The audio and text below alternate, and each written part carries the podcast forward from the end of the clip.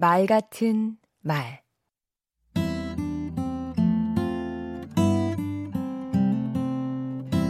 안녕하세요. 강원국입니다. 관계에는 여러 종류가 있지요.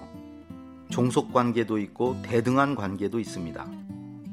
비슷한 사람끼리 모여 있거나 이질적인 사람이 섞여 있기도 합니다. 경쟁한 관계도 서로 돕는 관계도 있습니다. 이렇게 다양한 관계에 가장 큰 영향을 미치는 것이 뭘까요? 바로 말입니다. 그러면 어떻게 말해야 좋은 관계를 만들어갈 수 있을까요? 무엇보다 이기려 들지 말아야 합니다. 그렇다고 무조건 저주라는 뜻은 아닙니다. 그러나 이기려는 욕심만으로는 이길 수 없더라고요. 적어도 관계라는 측면에서는 그렇습니다. 내가 이기면 누군가는 지는 결과가 되고 진 사람과의 관계가 좋을 리 없잖아요.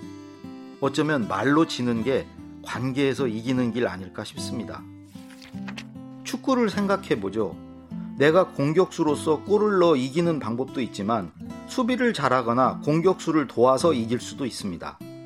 내가 골을 넣어 스포트라이트를 받으면 좋겠지만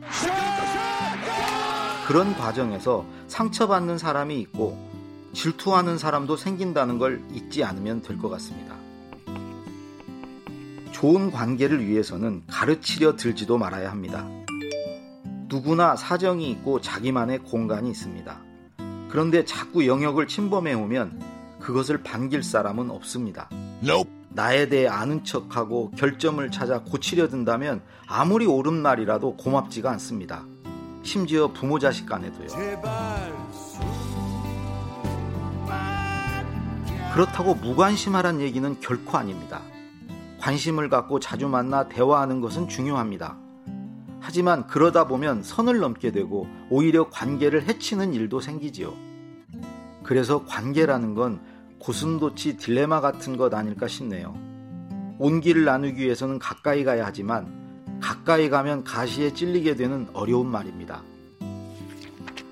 결국 이 방법밖에 없지 않을까 싶습니다. 자주 만나되 지킬 건 지키자. 너무 가깝지도 그렇다고 너무 멀리도 말자. 불각은 불가원. 참 지키기 어렵지만 맞는 말인 것 같습니다. 강원국의 말 같은 말이었습니다. 지면서 이기는 쪽으로 멀고도 가깝게 참 쉽죠?